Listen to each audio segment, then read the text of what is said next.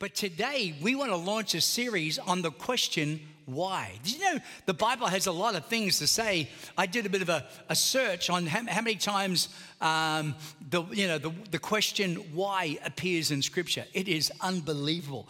I remember for one solid year in uh, Wave Church on Sunday nights, I preached on questions in the Bible. And every time there's a question in the Bible, like for instance, Adam, where are you? God searched for man. Who told you you were naked? And right from Genesis to Revelation, for one solid year, I preached on questions in the Bible. So I think we've talked, uh, we've answered a lot of things over many decades, but today I really want to drill in on a couple of thoughts. Here we go. So there's a lot of questions we have as to why some things happen to us or to other people we know. a matter of fact, Job actually, if anybody had the opportunity, the what's the word I'm looking for? Looking for some sort of sense of, okay, it was fair enough to him to ask the question, it would be Job. Matter of fact, God was bragging on Job to Satan. Um, and Satan goes, Well, you know, Lord, he's only good because you've blessed him. He goes, Why don't you take your hand off him? Let me have a go at him and let's see if he's as good as you say he is. The Lord obviously knew that what was in Job's heart, he's a good man. So God said, well, You can't kill him, you can't take his life, but I'll let you, I'll give you permission to, to test. And I tell you now, God wasn't doing it worried, He was trying to prove Job was going to make this test. But in the process, he had a lot of pain, he had a lot of heartache, a lot of sickness. A lot of loss, a lot of grief. He lost his kids, he lost uh, his, his livestock, he lost the only thing was left was his wife. And you'd be praising God for that normally. But she even said, Why don't you curse God and die? And he had sores all over him. I mean, open wounds. His breath was putrid. There was a stench about him. And finally, Job starts questioning God. Why?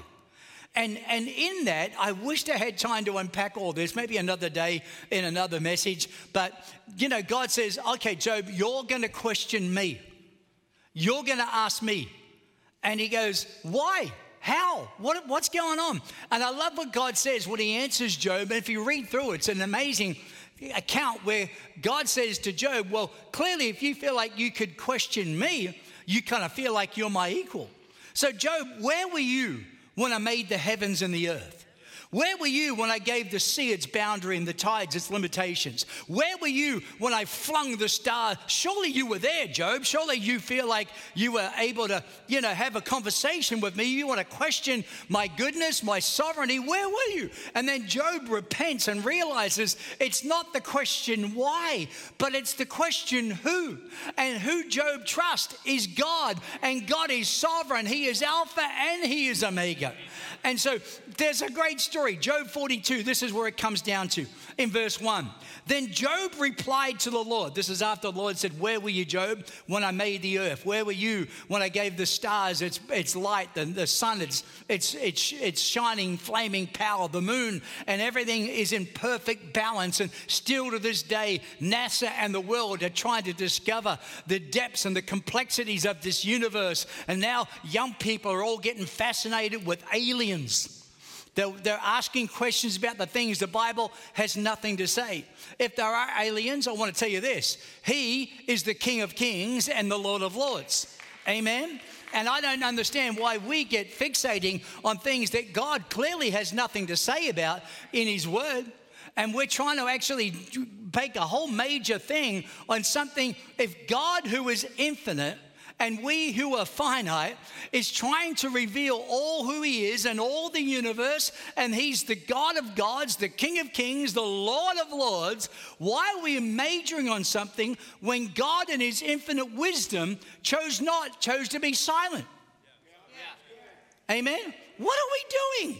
We're chasing things. We're just we're majoring on things that god clearly doesn't want us to even be majoring on now, I do also happen to think there are some stories in the Bible that talk about the sons of Anak and the sons of God and the sons of men and interbreeding, and that's a whole nother story.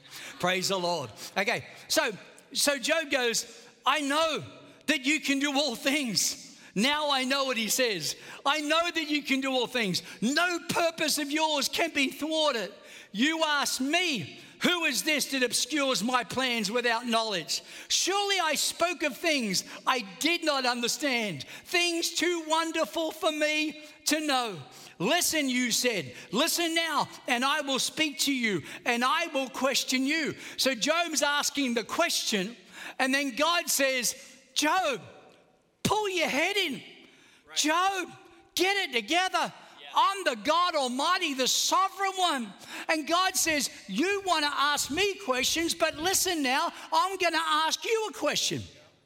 Amen? So we have questions of God, but now God says, I'm going to ask you, and you will answer me. And He says, My ears have heard of you, but now my eyes have seen you. Therefore, I despise myself and repent in dust and ashes. See, the question is never really should have been asked why. The question is, do you trust Him? Do you trust His goodness? Do you understand He is sovereign? He knows from beginning to the end. Come on, somebody say amen. And of course, at the end of Job's life, the Bible says he ended up with twice as much as he had before. And the Lord blessed the latter part of Job's life more than he did the beginning. Praise the Lord. With the same wife, I might add. Praise the Lord. Ecclesiastes 7, verse 10. Do not say, Why were the old days better than these? Uh, oh, I love that's a, that's a whole message about old wineskin and new wineskin. That's a whole teaching in and of itself. But the Bible says, Don't ask. Why were the old days better than these? Now, the truth is, let's be honest, were the old days really better? Like when you think about it, I remember the church I got saved in, and uh, trust me, I mean, it was just an old warehouse. We got married in an old warehouse. There was nothing beautiful, charming about the church. It was this old rundown, but God was turning up in a warehouse. And the songs we used to sing, oh my gosh, they were awful. And the services went for three hours. Some of you go, oh, for the good old days. Thank you, Jesus. The mind can only handle what the seat can endure. Amen. And, and, and I, I just think they were good days, but don't be thinking the old days were better. And thank God for what He did in the past. But the Bible says, sing unto the Lord a new song. Amen. If we're still singing old songs, God's going, please get a new song. It's like to God, it's like, you know, if you've only got one song on your radio playing and you're driving 20 hours in the car, that's what it sounds like to God when we keep singing the same song. Amen? But it says, For it is not wise to ask such questions. Makes me wonder, what are some other questions that aren't wise to ask?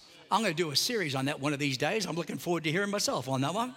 Or, for instance, what about the time two brothers went up to Jesus and were trying to get Jesus to answer a question about the settlement of their inheritance? And there was a dispute.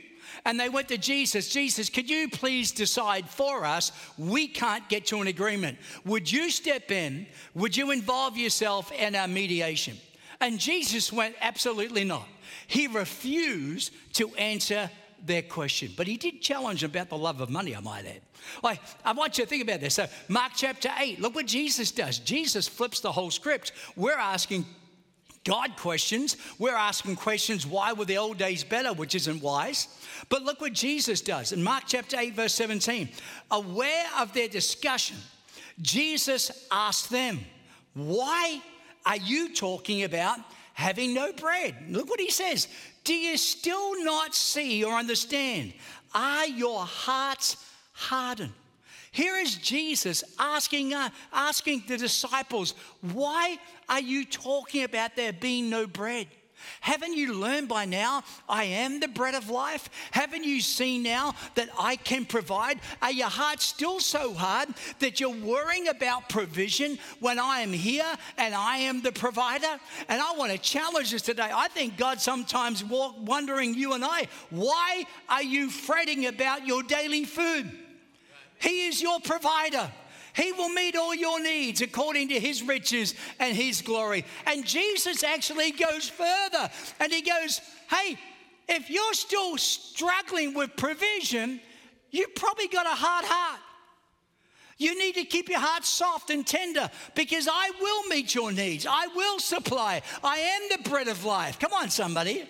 And so I love it because God's asking you and I questions about where we're at with our hearts. But let's go now to Daniel 5. And I think the greatest example that I can think of to launch off this series on why is Daniel chapter 5. And it's a king called King Belteshazzar. Everybody say Belteshazzar. Belshazzar, some people call him. It says, He had a great banquet for a thousand of his nobles and drank wine with them. That's a lot of people, isn't it? And when he was drinking the wine, he gave orders to bring in the gold and the silver goblets that Nebuchadnezzar, his father, had taken from the temple. Most people believe it wasn't really his father, it was just a figure of, a, of transition of leadership. And it says that his father had taken from the temple in Jerusalem. And so that the kings and his nobles and his wives and his concubines might drink from them. Now, right there, stop. That's sacrilegious. Just stop for a minute. That's blasphemy.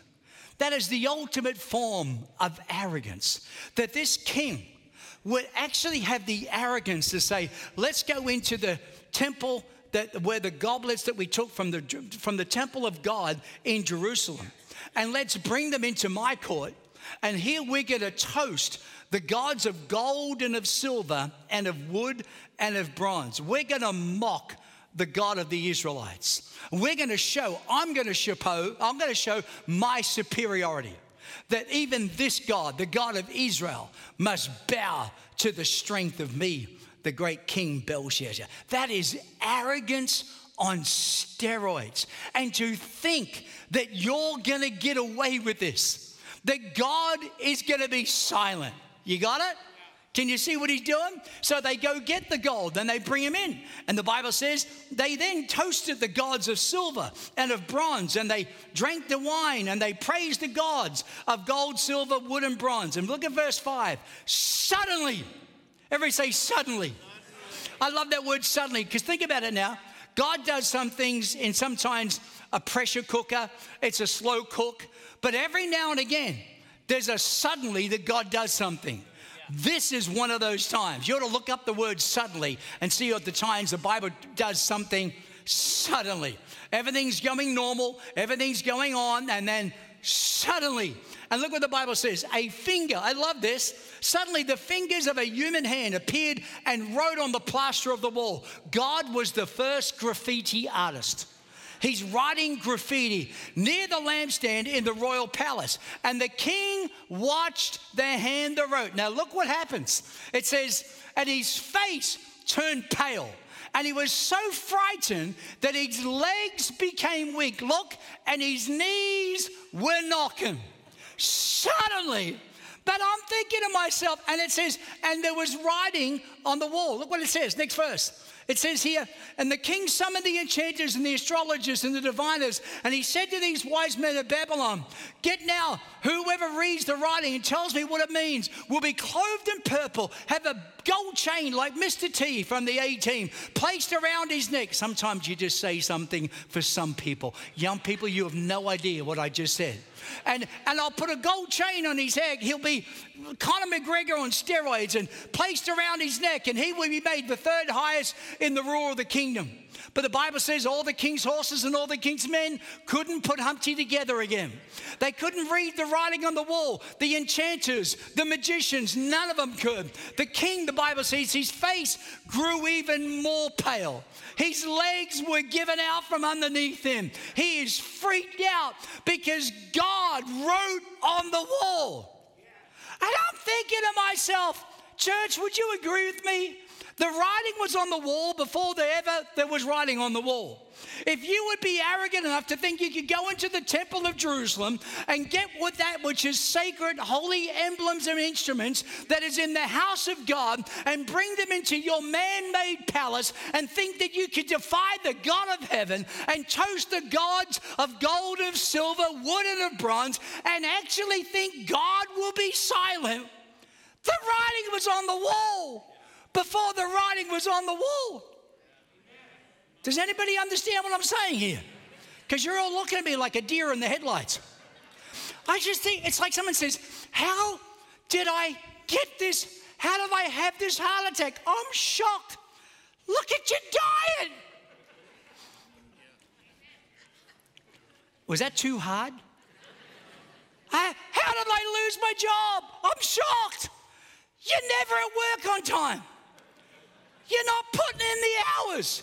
You're not being fruitful or productive. Your presence on the job is worse than your absence from it. And you're shocked you lost your job. The writing was on the wall. Oh, okay, it's going to be like that, is it? Okay. And so look what the Bible says. And the queen says, No, king, relax. There is a man. Hell, thank God, there is a man in your kingdom. The Bible says in verse 11, who has the spirit of the holy gods in him. And the time that your father was found to have insight, he, he was found rather to have insight and intelligence, wisdom like that of the gods. Your father, King Nebuchadnezzar, appointed him chief of the magicians and the enchanters and the astrologers and the diviners. He did this because Daniel, whom the king called Belteshazzar, was found to have a keen mind and knowledge and understanding and the ability to interpret dreams and explain riddles and solve difficult problems. Call for me Daniel. So now comes, enters Daniel. And Daniel reads the writing on the wall and explains to the king what it meant. Mene, every say Mene. Mene, that's the first word that was written on the wall. That word Mene, watch this, means God has numbered your reign. Did you hear it? And He's bringing your reign to an end. You're done. Your days are numbered. But I want to tell you, the writing was on the wall before God ever wrote in the wall. Come on, somebody. Your days are numbered. Do you ever see somebody in a job and you think, your days are numbered? You ever seen somebody in a marriage and you think, oh, that marriage's days are numbered? You're very quiet this morning. Is this Wave Church? I just want to check. 1,000, am I in the wrong building? 1,000 North Great Neck Road. Are we all good? Praise the Lord. Okay, so like, you know, you just you just see the way it gets. So your days are numbered, and then it says Tekel. Ever say Tekel? Okay, that means listen to this. You've been weighed on scales, and you've been found wanting. Do you know what God's saying? Hey, King, your days are numbered, and you're a lightweight. I put you on my scales, and you don't carry the weight of the responsibility and the accountability and the authority that you have like you should. You're a show pony. You're just trying to strut and look good. But God says, that's enough now. I've, I've numbered your days, I have weighed you. Amen? Like the Bible talks about, a husband is the head of his wife. Don't be a lightweight, lead your family. Come on, somebody. Praise the Lord. Somebody better clap. I feel like I'm. And then it says Peres, or say Peres. It says, Your kingdom will be divided and be given, given away in two different arenas. And so I'm thinking to myself, I wonder in our lives, can we read the writing on the wall? So we're asking questions why, when in actual fact, the answer is right in front of us. The writing's on the wall. I actually teach this to pastors. Can you read the writing on the wall of your church?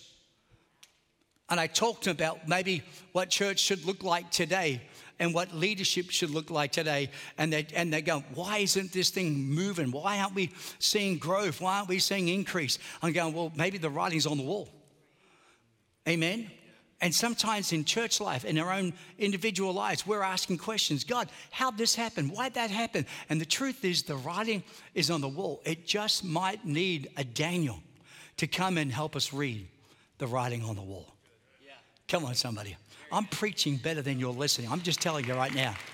Praise the Lord. I know you're listening. Everyone's going to come up to you, oh, we were listening, Pastor. I know, but you could smile while I preach. Some of you, you should go to Vegas and play poker. You'd be good because I couldn't read your face in a million years. You could have a full, I could be preaching full house sermon and I would never know.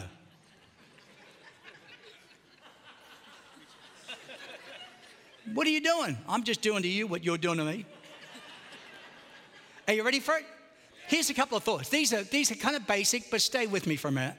The writing is on the wall. For any person who's got a good management on this one, I want to commend you and I want to affirm to you what a good job you're doing. But for everybody else, I want you to hear this. The writing is on the wall. If you spend more than you earn, the writing's on the wall. And the problem in today's world and culture we often can't even, we don't even, if we don't have a good handle and, and, and idea and tracking of where our money goes, because we have so many different expressions of expenses and we don't really know what we're spending and we've got credit card debts and we've got student loans. Then we've got all these other, you know, Target cards. Why anybody would shop in Target in today's world? That's one store I won't set foot in anymore. I've just gone, I'm not a guy that pickets things. That's not me.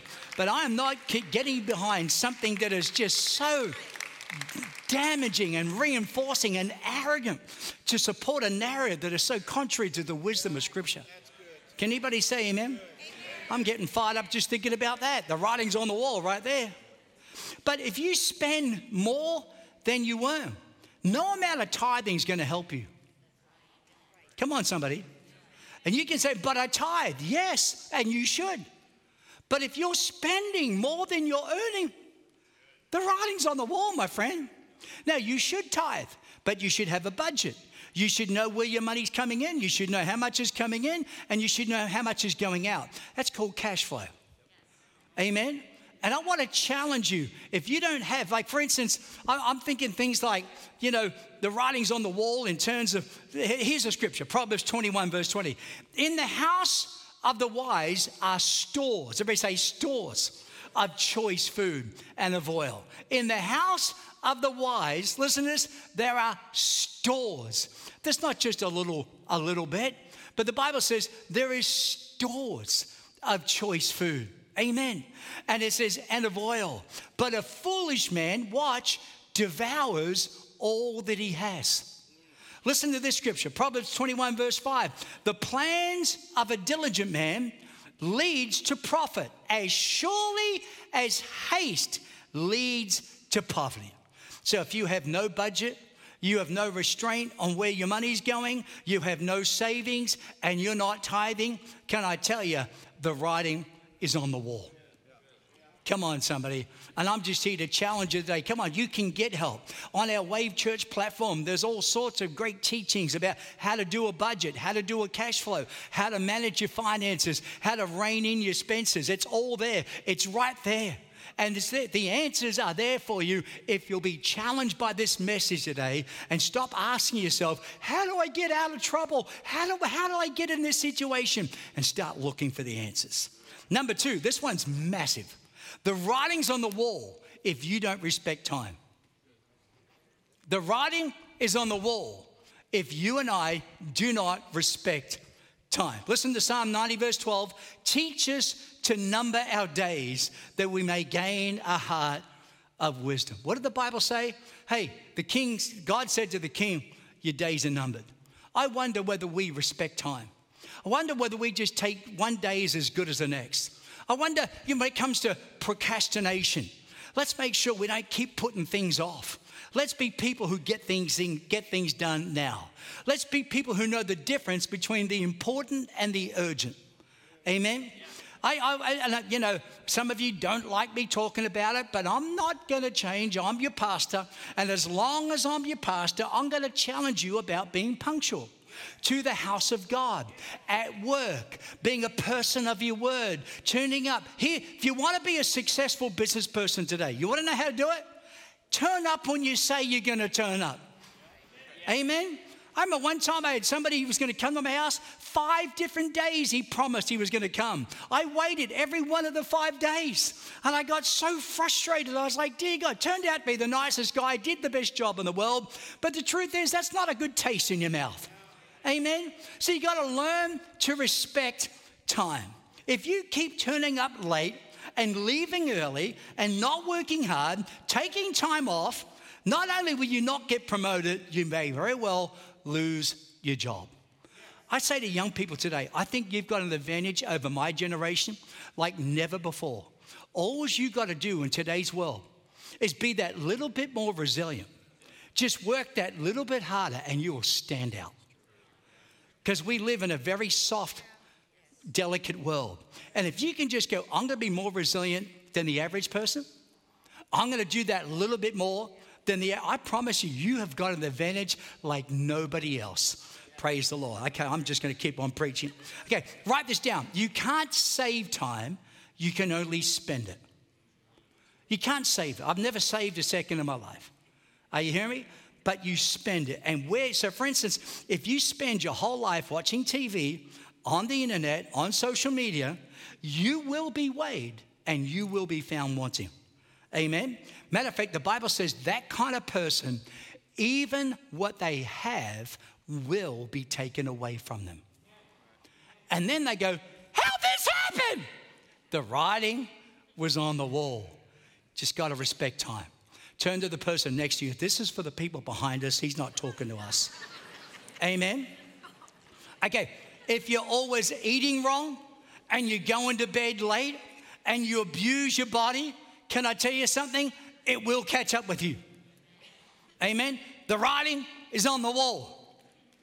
I remember one time this friend of mine, and I do mean he was a good friend of mine, I want to give it in context. He, uh, he had a massive heart attack.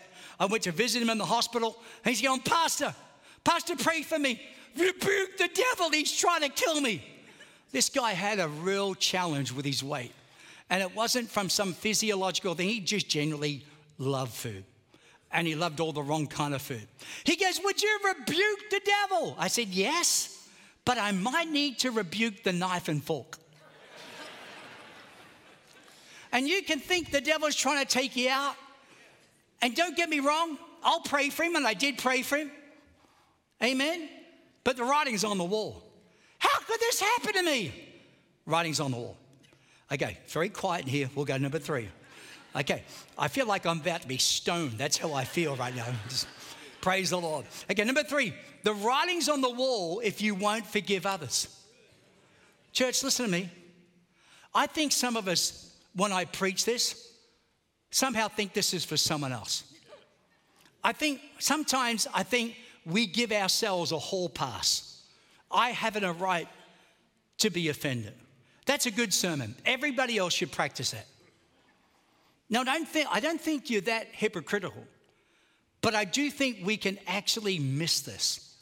So I want to show you what the Bible says about what forgiveness is. Colossians 3 Bear with each other and forgive one another. And if anyone has a grievance against someone else, forgive as the Lord forgave you. Forgive as the Lord forgave you. Your example is Christ, who did no wrong, who knew no sin, and became my sin and your sin, so that we might live. If you have a grievance against someone, forgive as the Lord forgave you. Forgiveness is not giving that person who did something to you the ability to say they are right or anything like that. But when you have unforgiveness, it's like you drinking poison and expecting the other person to die.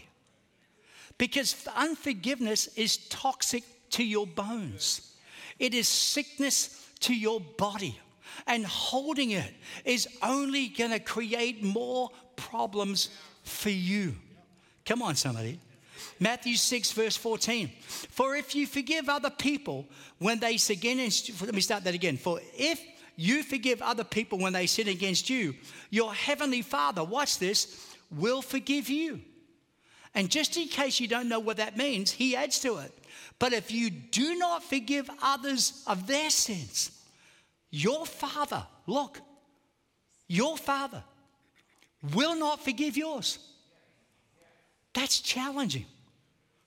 Because we're talking about people in the house of God who love the idea that we've been forgiven of our sins. But we also like to hold on to our bitterness and our resentment and our unforgiveness and think somehow that God's okay with it. Yet God says, if you can't forgive someone else, I will not forgive you. I don't know about you, but I don't want to have unforgiveness of God. I want God to forgive my sins. When I start trying to get a reason to justify I can hang on to unforgiveness, I just go, oh no, I have so much I need to be forgiven of. Come on, I am not hanging on to that. Now just turn to the person next to you and say, this is definitely for the front row. This is not for us. Amen. I've said this many times you become what you cannot forgive. You become. I was a little boy. I used to look at my mum and dad when they were drinking, and I used to look at them and say, But when I grow up and I get married, I will never do to my kids what they've done to me. At the age of 13, I was drinking. Because you become what you cannot forgive. By the grace of God, the age of 17, I got saved. And then at the age of 20, I got married. And then we had kids. And thank God my kids will never have to deal with that baggage. They go deal with the baggage of me being their dad any day of the week. I got that, but that's not one of the baggages they're going to carry. Come on, somebody. You become what you cannot forgive. You are tied to that thing. You are bound to that thing. The Bible talks about a root of bitterness. And listen to what it says it, it doesn't just defile you, but it defiles many. Because what happens is that toxicity comes out of you, that unforgiveness comes out of you. You're inflaming things that you don't want to inflame, and you're causing others. And when you got unforgiveness, listen, you're hurt, you're jaded, you're suspicious. And that is not how God wants you and I to live. Praise the Lord. Okay, here we go. Number four, and I'm done. The writing is on the wall if you don't choose your words carefully. The writing is on the wall. If you don't choose your word, I'm actually very deliberate about my words. Very deliberate. I am very intentional when I, not just preaching, I'm talking about conversation in life. Now, Australians, if you haven't already figured it out, are a little on the, what's the word? Um, they got a sarcastic sense of humor. Have you figured that out yet?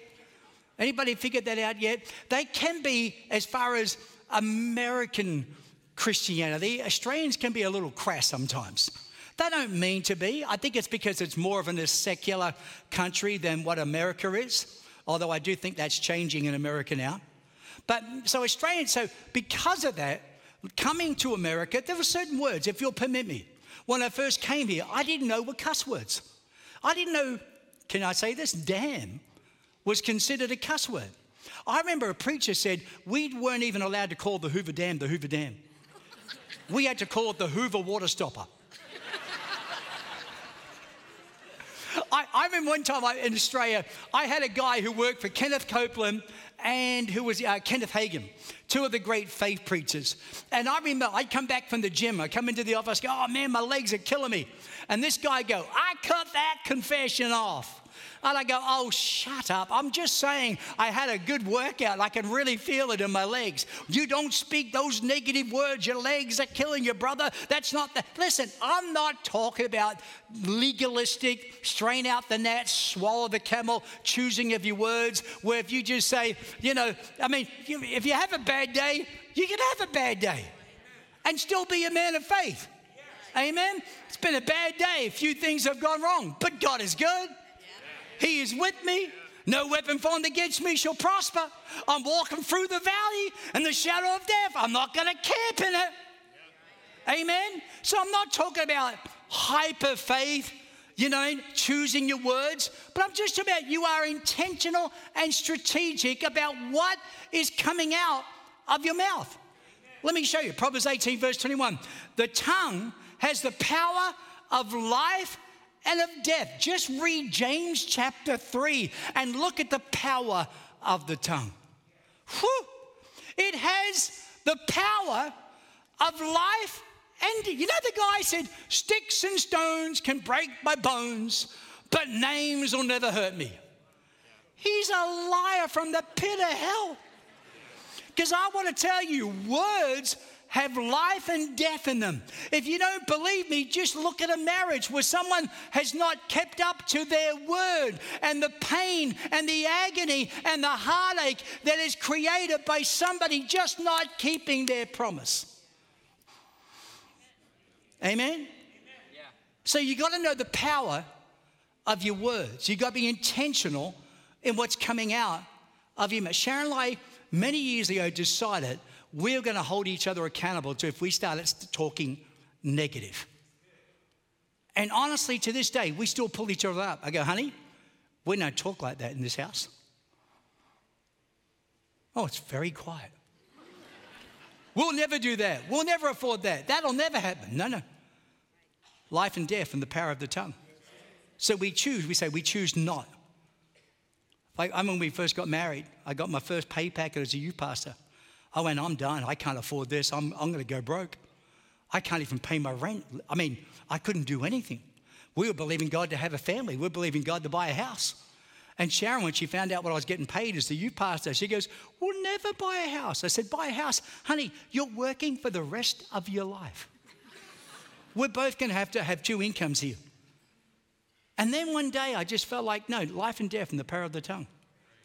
You say, well, what do you mean? I said, well, so now on, we're going to say we choose not to buy a house. Now, what's the difference? Life and death. See, our saying we'll never be able to do that puts our finances in control of our faith. But our saying we choose not to says, my faith is in control of everything. And Jehovah Jireh is my provider. Amen. Amen? Are, you, are you catching this? And we still, to this day, about church, about the things of God, the dreams that we still have out there in the future. Sharon would love us sometime in the future to be able to buy a little cabin out there in Charlottesville just for a little getaway place as grandparents with the grandkids. We ain't moving, trust me, but just a little getaway place. And every time she keeps looking, I just, oh, I like, honey, can you dial down your expectations of what that's going to look like? She's doing it to me again. She is stressing me out, but she's got faith for it, and I know her. This will happen. With or without me, this will happen. you say, What are you trying to say? Deuteronomy 30, look at verse 11. Now, what I'm commanding you today is not too difficult for you, it's not beyond your reach. God's saying, I'm giving you a command today, and it's not that hard. It's kind of simple. It's not beyond your reach. You ever seen that guy in the, in the, in the prison cell and he's in, he's in prison unjustly and the keys to the cell are just out of his reach and he takes his belt buckle off and, you know, you know sometimes I feel like we think God's like that, that God's just out of our reach. And it says, look what it says here. It says, I love what it says here. It says, is not in heaven. So you have to ask, who will ascend into heaven, get it and proclaim it that we may obey it? Nor is it in the, beyond the sea. I love one translation says, nor is it in hell. See, we got this idea of uh, too many Christians have got this, this laissez faire. Well, if God wanted me to be healed, He'd have done it by now. If God wanted me to speak in the heavenly prayer language, He'd have given it to me. Well, if God's gonna do it, then God's gonna do it. And we have this laissez faire, naive idea of the sovereignty of God, that it's all God. It's all up to God. And if God wants it to happen, God will do it. Or the other thing we have is on the other side of the camp, we got people over here and they're going, Well, the reason I don't have it is because of the devil. And we got to bind the devil. We got to, you know, and I'm thinking it's not all God and it's not all the devil. Look what God said this is not too hard.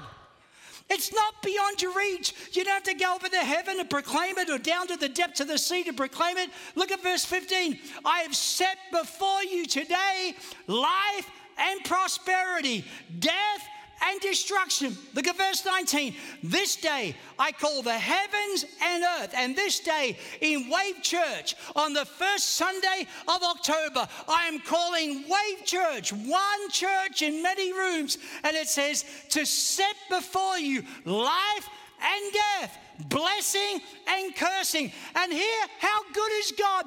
Just in case you don't know which one to choose, He tells you now choose life. It's not that hard.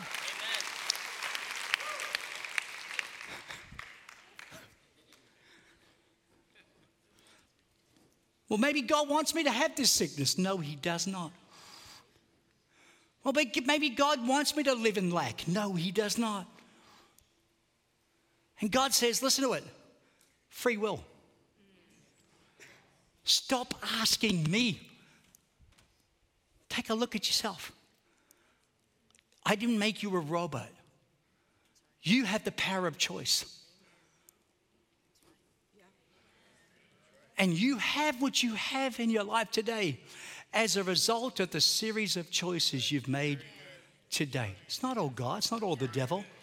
It's you, it's me. Steve, I, I, didn't choose this sickness. No, but you chose your diet. Steve, I didn't choose this sad and sorry marriage. No, but you choose your words.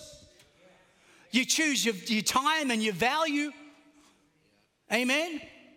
Choose, a, Steve, I didn't choose my kids who are teenagers to be away from God. No, but you chose not to bring them to the house of God and teach them to have, have a love for God and bring up a child when they're young, when they're old, they won't depart from it. You made some choices because God gave you free will.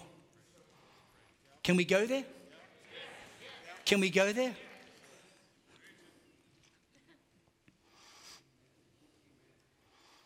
So I'm wanting to pray for people today in every campus. Understand, it's not all God, it's not all the devil. It's you, it's me. And we got to make sure, catch it again, we don't spend more than we earn. We got, we got to make sure we value time. We got to make sure we choose to live in forgiveness. Come on, someone say amen. And we understand that God's given you and me the power of choice. We're asking Him, and He's going, But you have a free will. Write this down. I'm done with my last, last, last comment before I finish. I'm, um, when we get to heaven, there'll be no clocks. I'll be so happy. Write this down. If you say, Steve, can you give me your pregnant sentence? Any good preacher who doesn't have a pregnant sentence doesn't know what a good preacher is. If you can't sum your sermon up in one sentence, you don't know what you're talking about. So here's my, here's my pregnancy. I have a pregnant sentence for every sermon I preach. I just often don't tell you what it is, but I know what it is. This is my pregnant sentence. Men decide their habits, and those habits decide your future. It's got nothing to do with God. It's got nothing to do with the devil. You decide your habits, and your habits will decide your future. Do you receive the word? Come on, give the Lord a hand.